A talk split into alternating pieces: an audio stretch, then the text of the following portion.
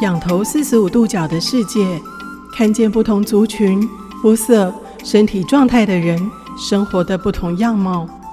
但是你观察到了吗？每个人都可以自在地生活在这空间里吗？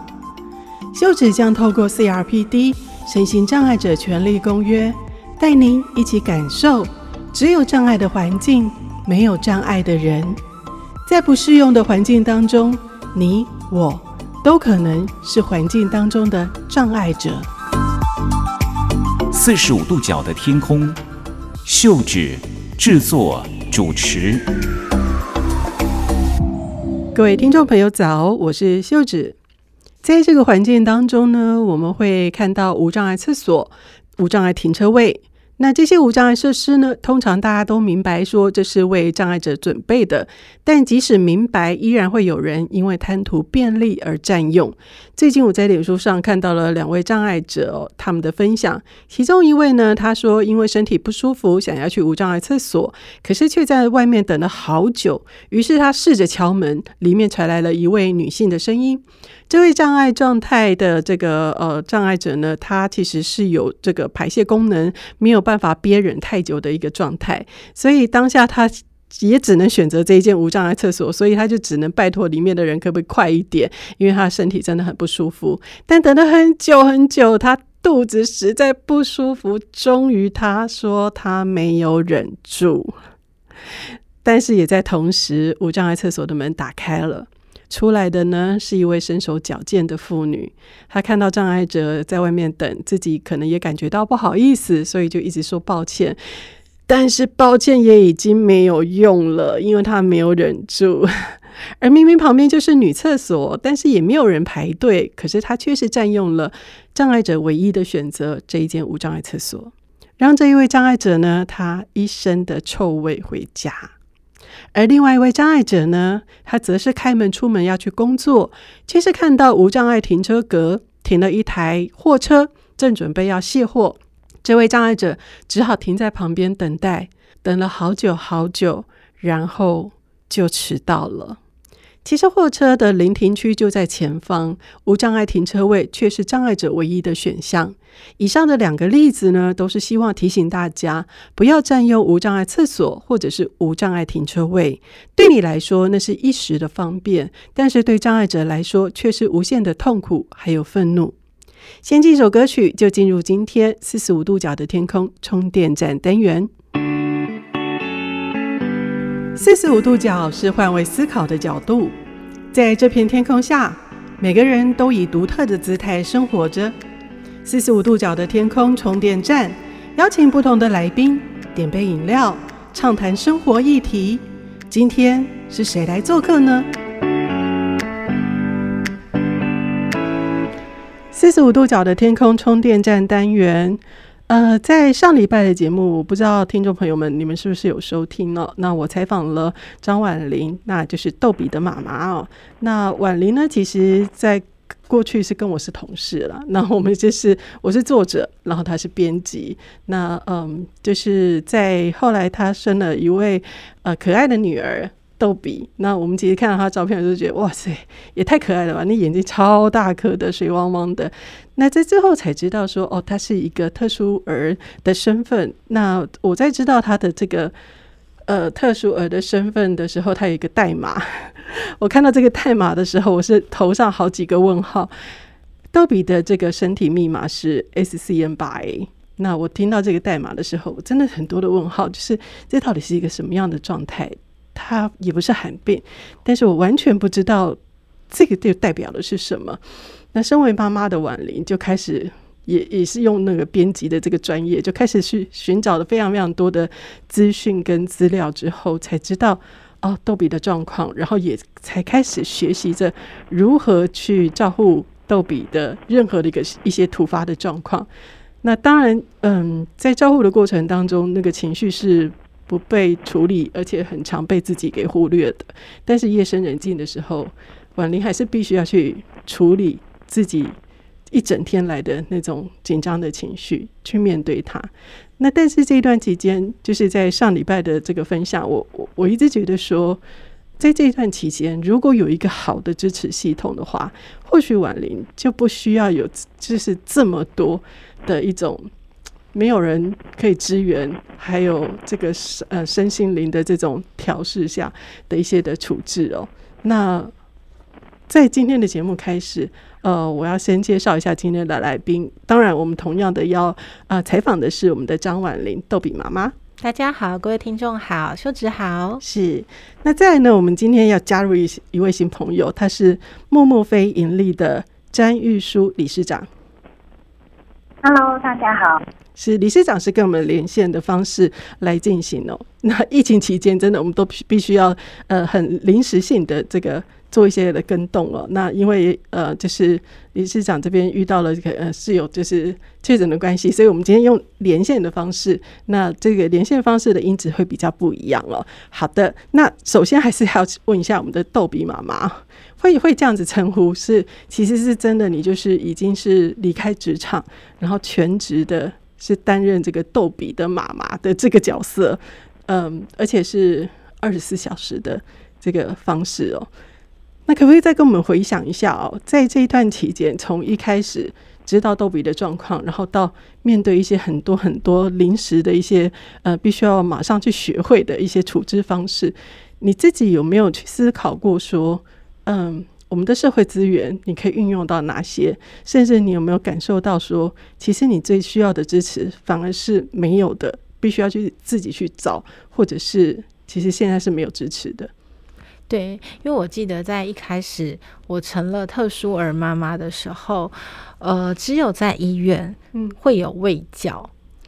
对，偶尔会有社工，是，但都是针对孩子本身，嗯，没有针对父母、照护者等等的资讯。那当时我也没有想那么多，因为也是一心就是放在照顾孩子身上，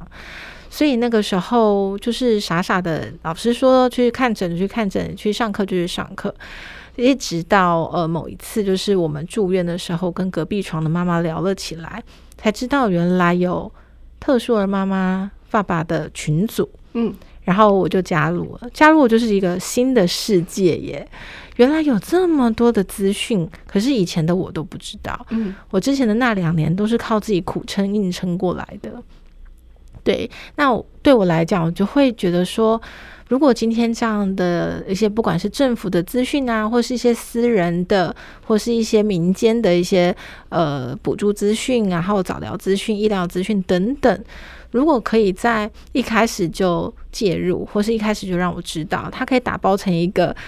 呃完整的套装，对对，告诉我一些基本的资讯至少要先有。对，那我知道这些资讯，我在我有需要的时候，我可以去寻求协助。那该有多好？嗯，因为在一开始我真的跟无头苍蝇一样。嗯，一开始我当然是先去查询 scn 八 a 是什么，对，然后去查呃我有哪些呃政府资源可以帮助嘛。但是因为在最初期的时候，只能靠医疗。因为一个一心只是想把医疗，就是把他的病照顾好，对，所以一些辅助资讯什么的，呃，例如说富康巴士啊、长照等等，就还没有介入到我们生活中。但等到他越来越大，我们没有办法再搭计程车来往医院跟家里的时候，就需要有接驳这件事情的发生。那那个时候，就我进入了群组，才知道哦，原来我可以用富康，富康怎么申请呢？嗯，然后就有很热心的妈妈手把手教你。然后后来又有妈妈说：“哎，你知道有长照二点零吗？对，你可以去申请长照，长照有四钱包的服务。那等等等的，这些都不是政府告诉我，也不是社工告诉我，而是同样同为战友的妈妈告诉我的，甚至就是很资讯的一个 step 一个 step 教我怎么去申请。”也是因为这样子，我觉得很有同感。如果今天又有很多的新手特儿的爸爸妈妈，他们一开始也是什么慌乱的时候，要去哪里查找资讯，就是这样的一个起心动念。所以我设了一个关于逗比的部落格，嗯，除了希望可以帮助同同样病症的病友之外。我我知道我自己没有什么医疗背景，所以没有办法给什么有建设的建议。可是我觉得至少让那些很慌乱的父母查到我的部落格的时候，可以呃查到我的粉丝团的时候，知道原来有一个家长在这，你有什么问题呀、啊，或者是有什么需求啊，你可以分享，就可以分。对、嗯、他们，即使没有在上面可以直接跟我互动，他也可以私讯我。对，所以这一两年之内，其实我也收到蛮多私讯求助的。那我也是立刻把它转接，不是政府机构，就转接到我们群组里面。是对，因为。但我就真的觉得是蛮可惜的，为什么政府没有办法让我们做到很信任啊？我有一个很完整的一个窗口对口，是我可以直接把这个那可能爸爸或妈妈的资讯，然后 pass 给那个窗口，确实要把他们加入我们的群组，嗯，就是一个私人的群组这样，对，就是完全就是同一个同温层的群组，因为那样的资讯流动，呃，他的那个资讯流动非常快。对，很很容易就是洗版洗掉了。嗯、那如果有一个地方，它是把那些资讯就是留下来的，那呃，大家可以依照自己的需要去寻找那些资源。对，嗯，这个是还蛮重要的。所以这是我很希望，呃，可能政府的政策或是一些。呃，政府的后援可以再更强大，可以再更完整，甚至更主动，嗯，是最是，是更好的。是是，那当然，在这个早疗的部分，其实也有一些遗漏的，像常见的这个针灸治疗，其实它是没有在列入这其中的。对，嗯、呃，其实如果稍微了解长照二点零的，呃，爸爸妈妈就会知道，其实现在长照的一些资源都在限缩了，所以呃，例如说交通补助啊，甚至交通的一些申请都变得很难。很很难去申请到，或者是赋能，赋能的话是因为人力资源的缺口等等的，也很难呃找到赋能的人手。然后再来就是因为我们还有一种补助叫做疗愈补助，嗯，疗愈补助的话，它是呃还有交通补助这两块，那它就是呃可能今天我到医疗院所去做一些必要的早疗的时候，它会补助你的两呃。一个月三千块的交通补助，可是你的早疗项目是要符合规定的。嗯，可是对于特儿来讲，其实有很多医疗的技巧跟手法，有越来越多的方式可以介入，例如针灸。嗯，对，针灸的话却没有列在呃交通补助里面。嗯，对，然后。还有一些比较新的一些国外传进来的治疗手法，例如说辅以达呀，然后费登奎斯啊，嗯、然后颅荐椎跟颅荐动力，这些都是需要自费的课程，然后通常都是在呃私人诊所或者是医疗所去做呃治疗的。嗯、那这些课程的话，它是没有办法纳入补助，除非。是那个老师或是那个课程是有靠行的，嗯、就是那个治疗所，它是有呃，例如说通过政府规定的，然后它是可以帮你申请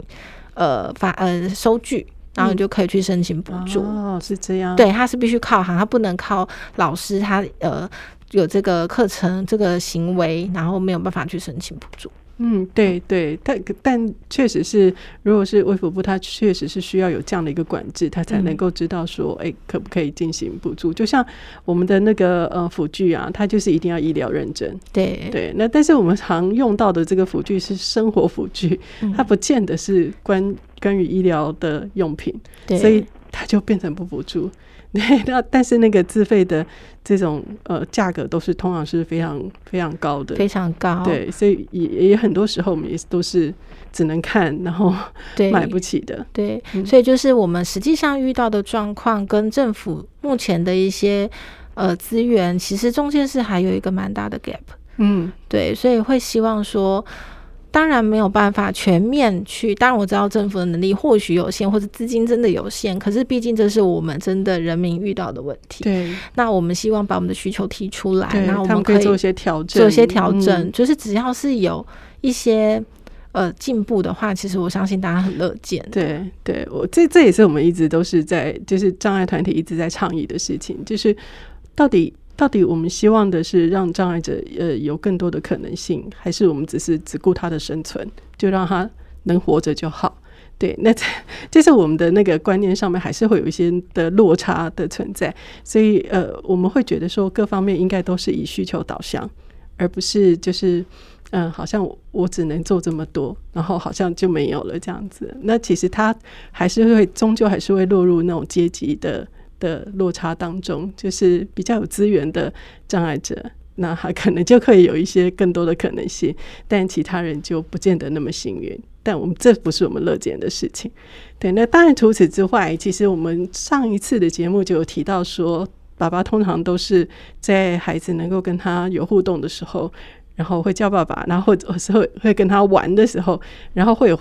反应回应的时候，他才会意识到说：“哎，我自己当爸爸了。”就不像妈妈，就是好像比较会跟小孩子玩。就算小孩子就是可能在零岁期间还还不会互动的时候，你还是会跟他说很多的话，然后还是会唱歌给他听，或者是逗着他玩。就是这这种落差是很不一样的事情。那豆比的状况又更不一样，因为豆比嗯在嗯就是一岁的时候都还是软趴趴的那个状态，然后也是不太会有任何的回应哦。那那一段期间，嗯，我不知道婉玲是怎么想的，就是。对于这个呃症状态障碍状态，你是觉得他就是一直是这样的吗？还是你会觉得说他应该知道我在说什么吧？他应该有反应吧？那时候你自己的想法是什么？其实我觉得我对他跟他对我好像大部分都是单向输出，嗯，我比较少得到一些回应，嗯，尤其在他失神严重的时候，是真的他连笑都不会。嗯，他还小的时候是一个爱笑的孩子啊，你跟他玩，跟他呃说话呀，他眼睛会看着你，是对，然后会跟你，就是如果你逗他，他会笑啊，会有一些些的回应，至少笑这件事情是我觉得哦，我 catch 到，我有接受到的。可是，在他两岁之后的失神性癫痫发作，他就是连这个互动都没有，然后他眼睛都是空洞的，嗯，对，但是我觉得。那时候我没有那么多心思去想我要怎么互动，因为光是要照顾他的身体机能就已经够我忙的了。嗯、但是我觉得很幸运的是，我们后来有吃到了一款癫痫药，有让他的脑波稳定之后，他整个生理机转啊，他的一些呃眼神都回来了。我觉得很幸运的就是在那个时候，我们排队排很久的木木也介入了啊。对，我觉得一切就有如神助，就是嗯。不是不到，只是我们还没准备好。可是当我们准备好了，嗯、所有的机会都来了。是是，嗯，呃、刚刚提到的木木是是一个那个呃眼动科技。那其实呃，也就是我为什么要问婉玲的这件事，就是你想不想知道到底逗比脑袋里面在想什么？然后嗯、呃，到底可以透过什么样的方式跟逗比互动？我觉得那个时候可能是呃，你开始去思考，因为其实。孩子大概两岁的时候就已经开始会有一些的跟你有一些互动了。那那个时候你去排木木，那为什么呢？你为什么会想要排？是不是也是因为想要透过这个方式来跟逗比做互动？其实，在这之前我没有听过木木，嗯，是呃逗比的学校老师，他告诉我说，哦，呃，有一种眼动科技，然后大概跟我讲述了一下它是怎么运作的。他觉得逗比的眼睛啊，它是会对视的，嗯，所以他有机会是可以用到眼动科技的。嗯，然后因为在学校有这样的一个软体跟系统，所以在上课的时候，老师有让他试试看。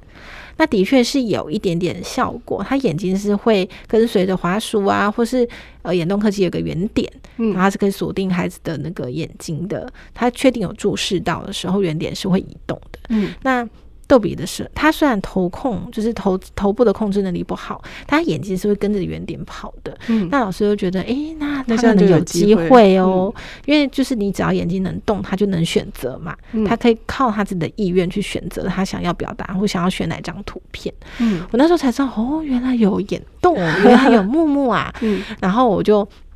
有得到了一个入场券，就 得到了一个 Google 连接表单，然后就去报名，这样是是，听说要排很久，排很久，因为也是就是理事长，就是怎样的理事长可以回答，就是因为木木的，就是眼动科技人人力也是蛮不足的。嗯，对，所以其实有有需求的孩子全台很多。很多啊，其实。对呀，而且不只是孩童，其实有些渐冻人，对对对，他们也是很需要，还有脑麻，就是有口语的需要的时候，对对对，他们有意识有认知，但是他的身体结构、他的口语没有办法发发挥的时候，他们就可能需要眼动科技来帮他们表达，是。对啊，所以其实我们那时候排队也排了一段时间，然后就在。逗比一切好转，然后开始有认知了，他眼睛有办法聚焦的时候，然后木木就打了电话给我了。哇，一切就这么开始了。对，好的，我们就要 cue 我们的理事长出来了。一说理事长好，是，为什么木木要排这么久呢？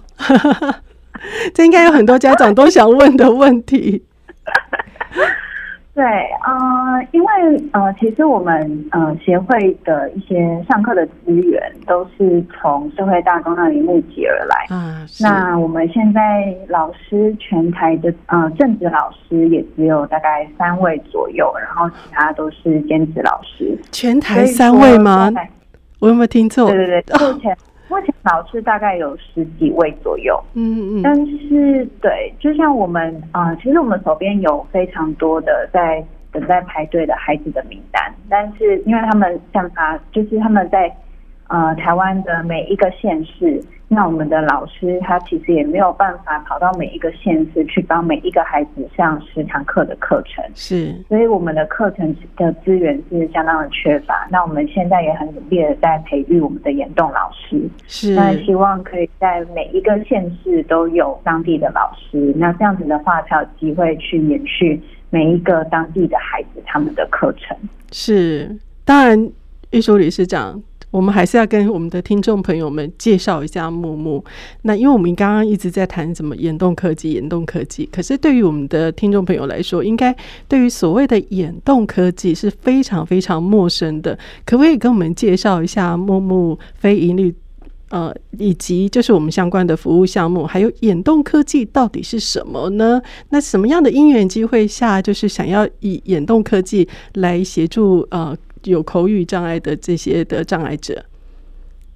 嗯啊、呃，眼动科技可以把它想象的简单一点，它就是一个用眼睛代替双手去操作滑鼠的一个一个科技。嗯、那它其实就是一个眼动仪，然后放在我们的电脑荧幕下方，那它会自动去侦测你的眼球的移动的位置。是，那就是用这样的方式去操作滑鼠。那我们在这个。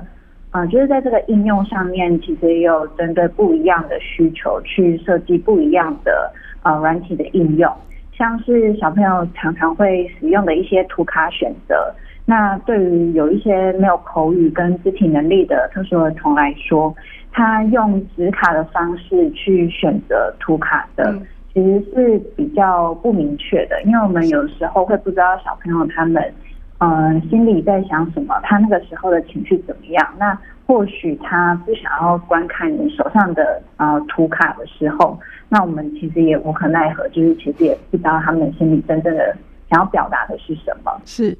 那但是透过一个像是电脑的一个辅具，一个眼动的辅具，那我们就可以很清楚的看到说，哎，小朋友他们的眼球讯号现在呈现方式是什么样子？那他在看向图卡的时候，他是。看哪一个图卡比较久，还是他其实都没有在看那个图卡，那就可以用这样的方式去反推说：，哎，小朋友他现在现在想要表达的是什么？那就用这样的方式，陆陆续续的去了解说：，哎，小朋友他们的需求，他们其实不光有只有他们想要去向外表达，他们其实也很想要去学习更多的事物，像是学习和其他小朋友一样去学习《巴克曼魔》，或者是。学习啊、呃，再大一点的小朋友，他们可能会去学习一些呃软体的操作技巧等等的，那这些都是可以用眼动软体去办到的。是，所以所以理事长，您刚刚说的那个意思是说，其实眼动科技它不是只有一种模式，它会因为你的障碍状态而去调整不同的模式来进行。嗯，是，其实会根据每一个使用者他们的认知状态，还有他们的成长。状态嗯。是给予不一样的一些软行动软体的协助。那像呃逗比的话他现在是还在小朋友的学习阶段那我们就是会用游戏的方式去引导他做眼球肌肉的复健然后再搭配图卡的方式让他去呃选择自己生活里面的想要做的事情或者是用这个图卡去学习 open off 等等一些比较在学校里面需要学习的一些基础教育。那另外的话，还有一些比较，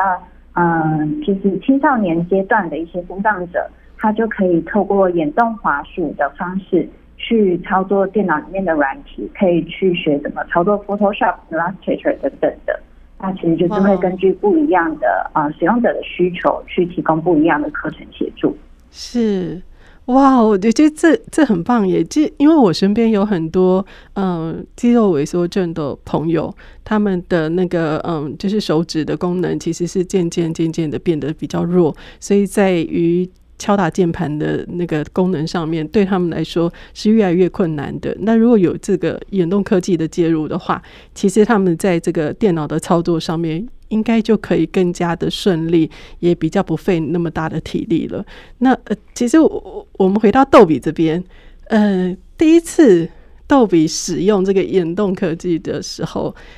他应该就是挑选图片。我我记得我在那个木木的这个影片当中有看到逗比，然后他就是会去呃，妈妈在哪？妈妈是哪一个？然后他眼睛就会看过去，我就看到那个红点就是飘过去妈妈的照片那里。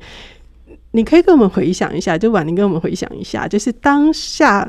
他选择的是你的照片的时候，那一刻你有没有那种感受到说叫就是孩子叫妈妈的那种心情？有，有没错，我那时候真的很感动，嗯、因为我要听豆比叫妈妈，还有很长很长的一条路要走。可是因为那一次，就是老师也很用心，他就跟我们要了所有家人的照片，嗯、家人就是他最熟悉的人。对。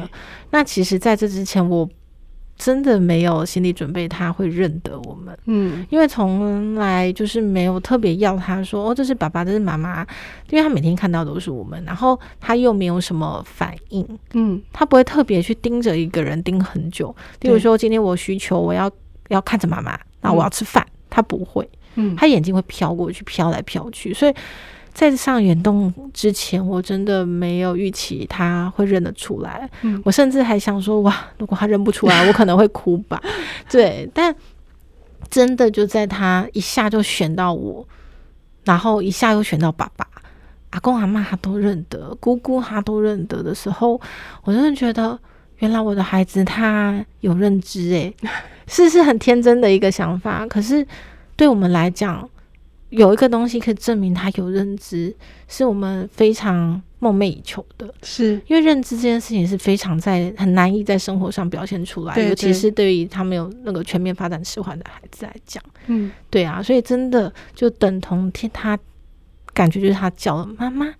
我认得你哦。嗯的那种感觉，是当下一定是非常激动的心情。然后我在背后就眼眶含泪。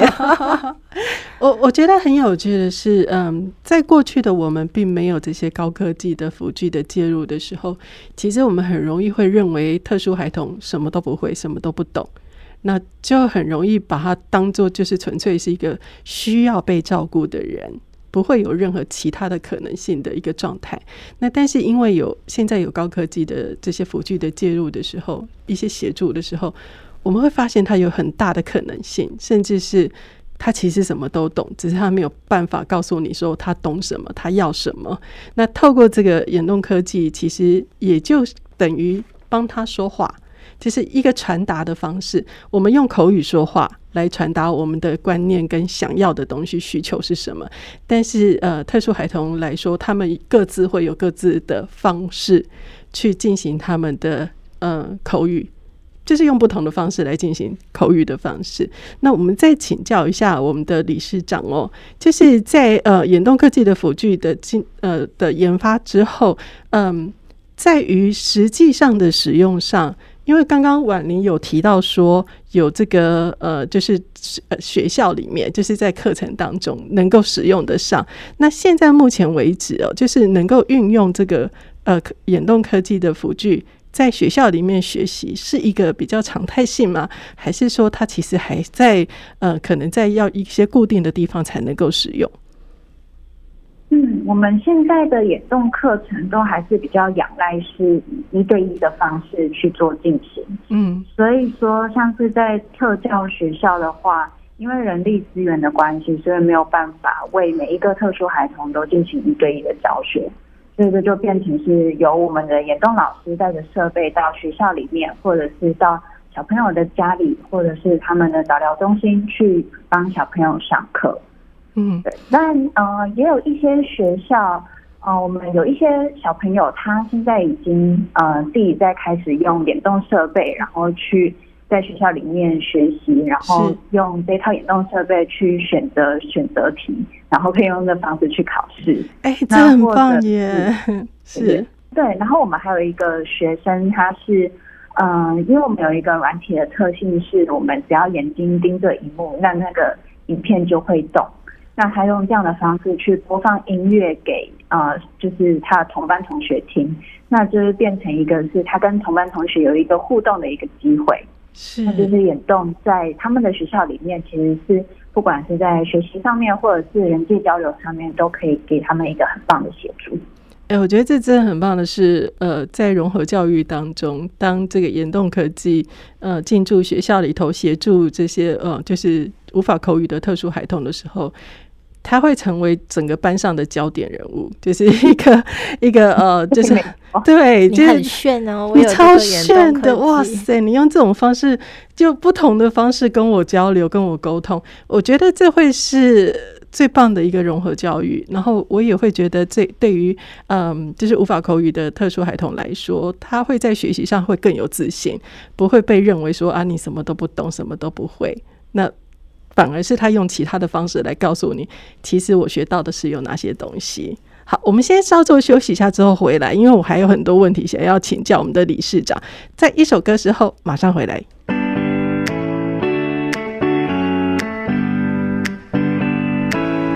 你现在收听的是汉声广播电台四十五度角的天空。嗯，今天四十五度角的天空充电站单元呢，为大家继续采访到的是张婉玲，也就是豆比的妈妈。那另外呢，我们也邀请到木木非盈利的呃詹玉书理事长。那理事长呢，上阶段节目有跟我们分享到说，呃，在这个眼动科技的发展之后，其实我们更需要的是这个师资的人力的培育哦。那当然这个。这个服务真的是很重要的是，其实豆比的妈妈刚刚就有分享到说，豆比开始知道他的内心世界，然后开始知道，呃，他认得妈妈，他认得谁，他知道谁，呃，阿嬷长怎么样子？对对对，那一张照片就是阿嬷的，就是他是用一种眼睛的方式来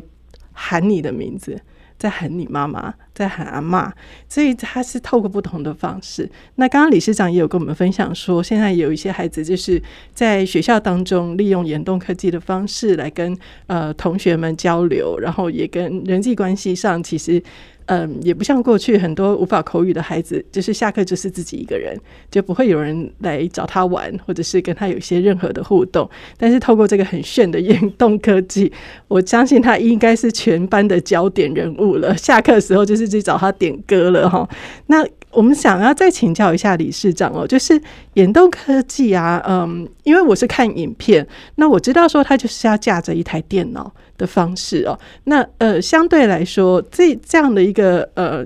配备上面，有没有可能就是越来越精简化，就是让它嗯在携带上面会更加的便利，或者是有没有曾经调呃就是想过说如何去调整它，让它成为就是障碍者在出门的时候是一个比较能够轻精简轻便带出去，然后可以进行互动的一个一个一个呃高科技的机呃机器呢？嗯，是，当然这是我们的呃未来的目标，嗯、我们希望。呃，眼动科技是可以真的融入到视障者他们的生活里面，让他们不管把像这样子的科技带去哪里，都可以当做他一个可以发声的管道。是，那他未来可能只是出门去买个东西啊，或者是在学校上课，或者是在外面跟人家聊天，都可以透过眼动科技像这样子的一个辅具去做交谈。是，那呃。先呃，这个故事可能就要先从我们团队开始说起。是，就是我们团队原本是一间呃研发眼动软体的一个公司。哦。那其实我们是在六年前的时候第一次接触到一位身障者。嗯。然后那位身障者他是一位渐冻症渐冻症的人，然后他。呃，他那个时候的意识是非常清楚的，但是，呃，大家也知道，渐冻症会随着时间，然后他们的啊、呃、身体肌肉会逐渐的退化。对，所以他当时的退化的情况是他已经失去和对外沟通表达的一个管道，就是他的口语没有办法很清楚的表达他自己心里面的想法。是，那我们觉得说，他像呃像这样子的一个就是。就是听障者他们的呃灵魂是有的，但是就很像被禁锢在身体里面，没有办法对外发声。那那个时候我们就想说，哦，好啊，那我们就来试试看，来帮他嗯设计一套眼动的叫人铃。那我们第一套的像这样子一个软体就设计出来，他眼睛只要看着那个铃铛，然后铃铛就会响。好，那他那就是要设定说看几秒，对吧？对对对，就可能盯着一秒钟，然后铃声就会响。是，那这样照顾者就会很清楚的知道说，哦，他什么时候需要帮助。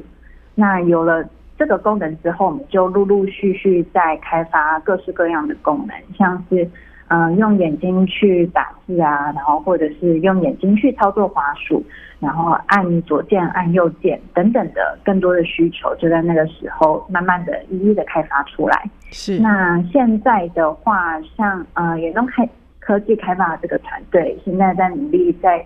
做一个眼动的一个 iPad 的系统，就是可以直接用 iPad 然后去。呃，做眼动的操作，那它在眼动辅具的携带上就会比较方便一些。是哇，这好棒哦，好期待哦！因为 iPad 确实是更加的轻便，而且其实 iPad 就是有出那个 Air 又更小，对它它在携带上面，对就会更加的便利一些。那。我我是觉得说，这这件事情是一件很值得推广的事情，因为其实口语的呃需求不是只有特殊孩童而已，像有的时候你可能中途成为障碍者，例如说像中风，那很很容易就是会落入就是无法口语的状态。那其实这个辅具借助的话，这其实会让那个。生活当中的挫折感少了很多，就不会觉得好像自己有口难言，就是没有办法能够表达自己的需求哦。那嗯，当然我另外想要知道的就是说，像这样的科技辅具啊。它呃能入就是进入到这个健保的呃就是我们的辅具的补助项目当中嘛？那有没有呃木木这边有没有曾经试着去思考说，它有没有可能就是列入补助的项目，然后成为就是一个呃障碍者常态能够去申请，然后去使用的一些生活上的一个辅具呢？嗯，那哎，其实眼动辅具在那个。呃，辅具的补助办法里面是有的，是它的分类是电脑辅具一款，是，但是、嗯、但是它这个呃条款的一个最大的重点是要会使用电脑的使用者才比较有大的几率去通过这个补助，嗯，所以说对于小朋友来说会比较通过补助的几率会比较低一点点。可是这个会使用电脑这个界定啊。就我觉得有点模糊，嗯、因为呃，现在小朋友三 C 玩很多啊，而且就是你学了就会嘛。那所以这个界定的话，其实应该是还是可以做一些基本上的一个调整才对，应该更放宽。像这样子的界定，我们之前其实有遇到很多的困难，就是在于说啊、呃，可能治疗师他们评断的标准不太一样。那我记得我很久以前有教过一个重度脑性麻痹的孩子，是。那他呃，其实，在上课的初期，因为他没有接触过电脑这个东西，所以他一开始上课的时候非常的排斥。那他每一次上课都会哭闹，但是他妈妈就觉得说，眼动辅具是呃，这位孩子他唯一可以和外界沟通表达的一个管道，所以我们当时就坚持下来，就是帮小朋友上课。那也是试了各种方法，让小朋友去接受电脑辅具这个东西。像我们是先在课程里面去汇入他喜欢的卡通影片，然后他只要眼睛盯着这个卡通影片，那影片就会去播放。然后这个方式让他慢慢去接受说，哦，原来我的眼睛可以去操作电脑这件事情。是。呃，接下来下一步，我们就透过游戏的方式让他进行有肌肉的复健，让他知道说，哎，眼睛帮我盯着星星，星星就会破掉。那你未来的话就可以用这样的方式去操作电脑。是，嗯、那嗯，尝试了这么久之后，孩子上课的时时间也渐渐的没有哭了，然后可能也是培养默契吧。那孩子他的上课的状况就越来越好。那我们觉得说，哎。那小朋友或许可以去试试看，去申请，这样应该总能通过了吧？对，因为妈妈妈妈非常希望说，嗯、呃，小朋友他使用眼动辅具的时间，不光只是只有在眼动课程里面，对，希望他的啊、呃、一般的生活里面都可以啊渐渐的去练习使用眼动辅具。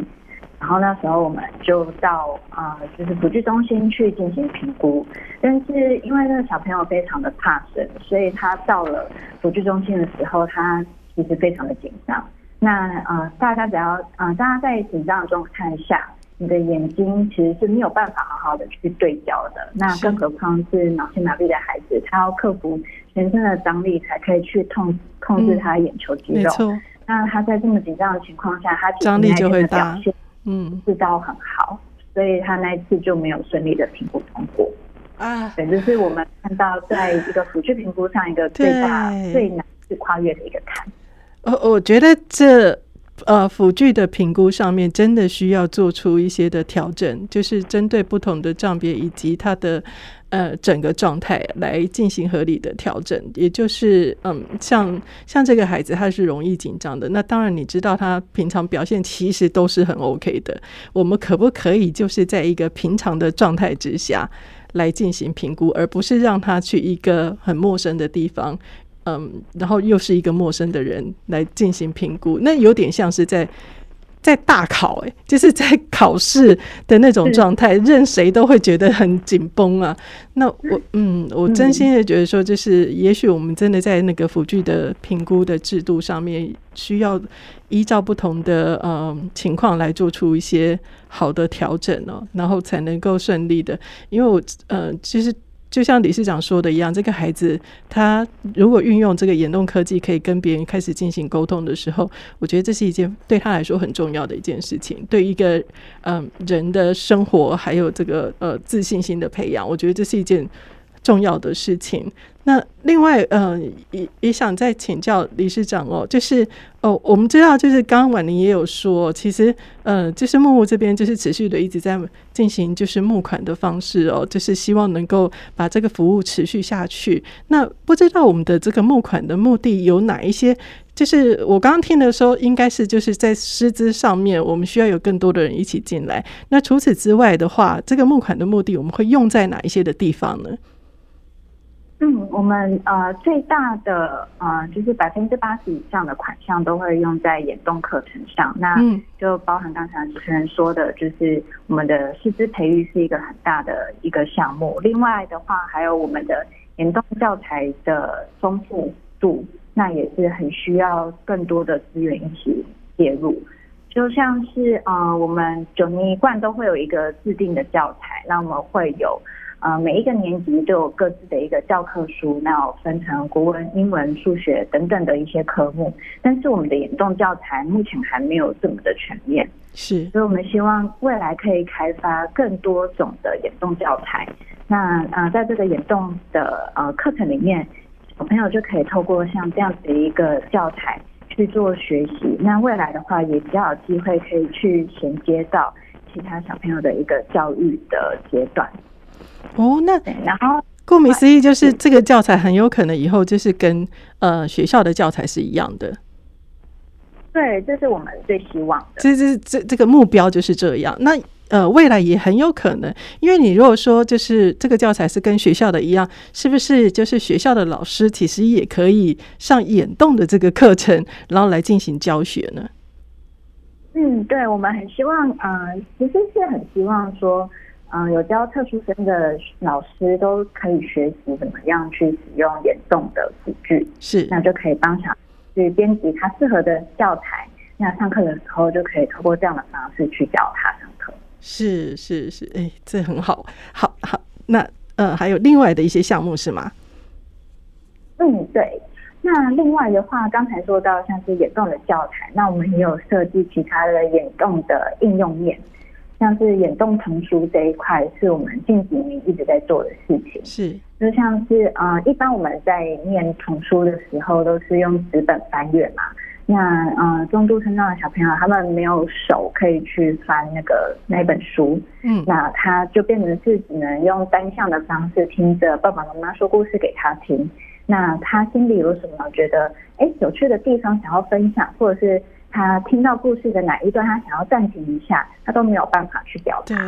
无法自主。现在在开发，对对对，所以现在在开发像是一个比较双向的眼动童书，让小朋友他可以透过眼动软体，然后去阅读这本书，然后可以跟书里面的一些呃角色做更多的互动，那让他就是在阅读上面会有更有趣。是那李市长呃所以这个眼动的这个科技是不是也能够让呃就是就是障碍者可以自己用眼动的方式打出自己要说的话然后帮他念出来这是做得到的吗？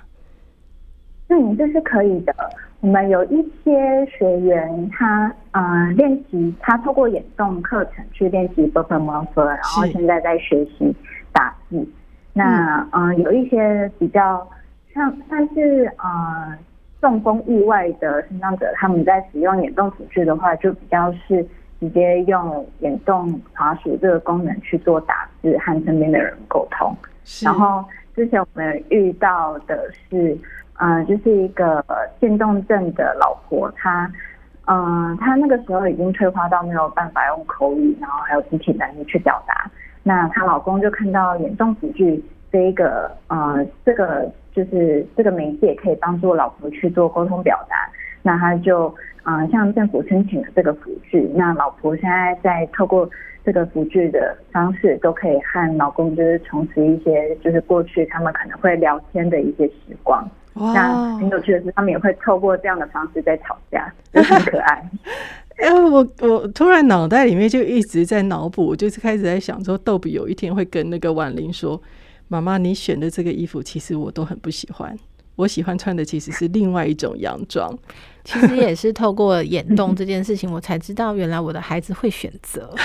其实他就是。眼动开始之后，一个很正向的循环。嗯，因为有了双向沟通之后，我才知道哦，原来从生活中我们也可以落实选择这件事情。即使现在我们还没有办法申请到眼动呃眼动的辅具，但是我们在生活中也开始让他用目视。嗯，就是就像刚刚秀芝讲的，就是要出门前啊，我就知道说我不要再单独帮孩子做选择嘛，所以我就会选择呃可能一个两件衣服，然后就跟他说你要哪一件。嗯，我觉得就是是。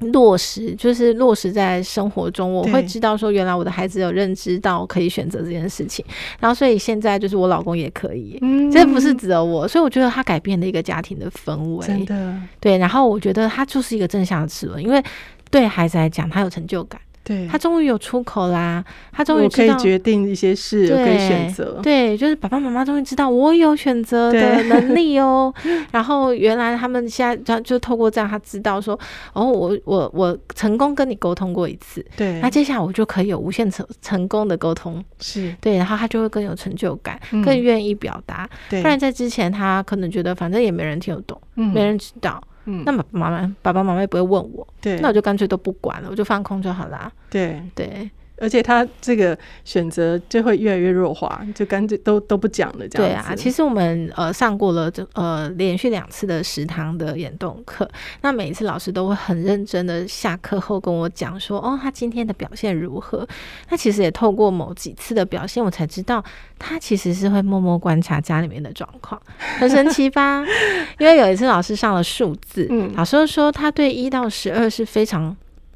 非常认识的，他在辨认一到十二这个数字的时候是很熟悉，他也觉得很奇怪，问我以前有没有让他学过。嗯，我说没有啊，我们怎么会让他上了数字？因为我们平常照顾生活都已经来不及。后来我想到，他平常躺着那个地垫的前面就是月历。啊，一到十二月，他已经这样看了四年了，是，所以他对一到十二是非常有概念的，很神奇吧？而且也很可能他的两个姐姐们在旁边说的话，他都跟着学了。他会，他会，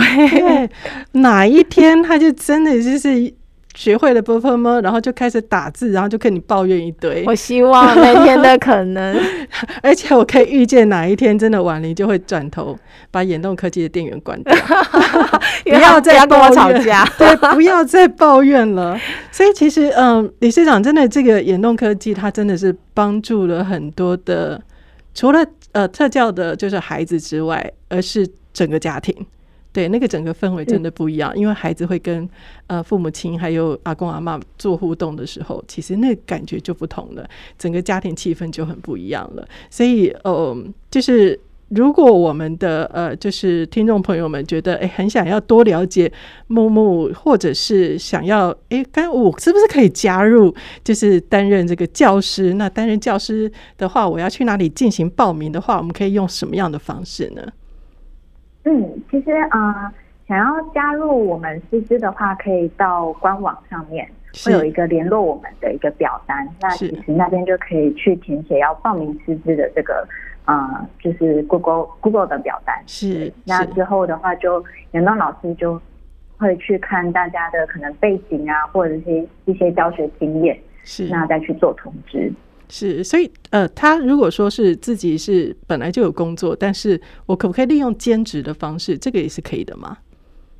嗯，可以的。我们其实现在全台的老师，除了台北以外。都是兼职的老师，太好了！所以各位听众朋友们，无论你在哪一个县市。只要你愿意，就是来进行这个呃眼动科技的教学的话，都可以到木木的他们的网站上面来进行报名。我们需要有更多更多的老师的加入哦，然后才能够让这个科技的辅具哦，然后充分的让需求者都能够去进行学习，跟在生活当中进行运用哦。很多人在排队，所以赶快加入师资好吗？我们缺老师，然后但但是我们更缺的是，就是更多的经费来来赞助。这些的呃辅具，就是眼动科技的辅具哦。那今天非常开心能够采访到婉玲，也很开心能够跟我们的玉书理事长进行连线的方式哦。那希望这个呃木木的这个呃眼动科技能够呃一直持续下去，然后帮助更多不同的障碍者能够在生活当中的运用，然后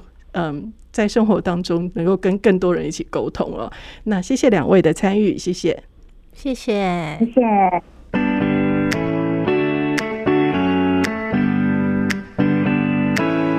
再一次的采访到了张婉玲，也采访了眼动科技协助重度障碍者与社会沟通的木木非盈利。那不知道听众朋友是不是有属于自己的感触呢？在这个宇宙，在这个世界当中，我们有好多还不知道的事情，有些我们现在觉得没办法的事，甚至将它冠上了失能、缺乏等名词的状态，或许只是缺乏了一个理解。或者是一样科技辅具，而透过不同的方式呢，我们终于发现新世界，打破了那些我们原本的以为，看到更多的可能性，而这就是要付出好高昂的价格才能够获得到的。而这呢，又是另外一个议题啦，也就是关于辅具的提供，到底是让障碍者能够发展无限可能，还是只是让障碍者得以生存的状态呢？透过这一集节目，也欢迎大家去了解木木眼动科技。那如果你想要担任这个呃科技辅具的老师的话，当然非常欢迎你到这个木木眼动科技去进行报名哦。今天的节目就进行到这里，四十五度角的天空，我是秀子，我们下周再见。本节目为国家人权委员会广告，台湾障碍女性平权连线。汉声广播电台联合制播，谢谢收听。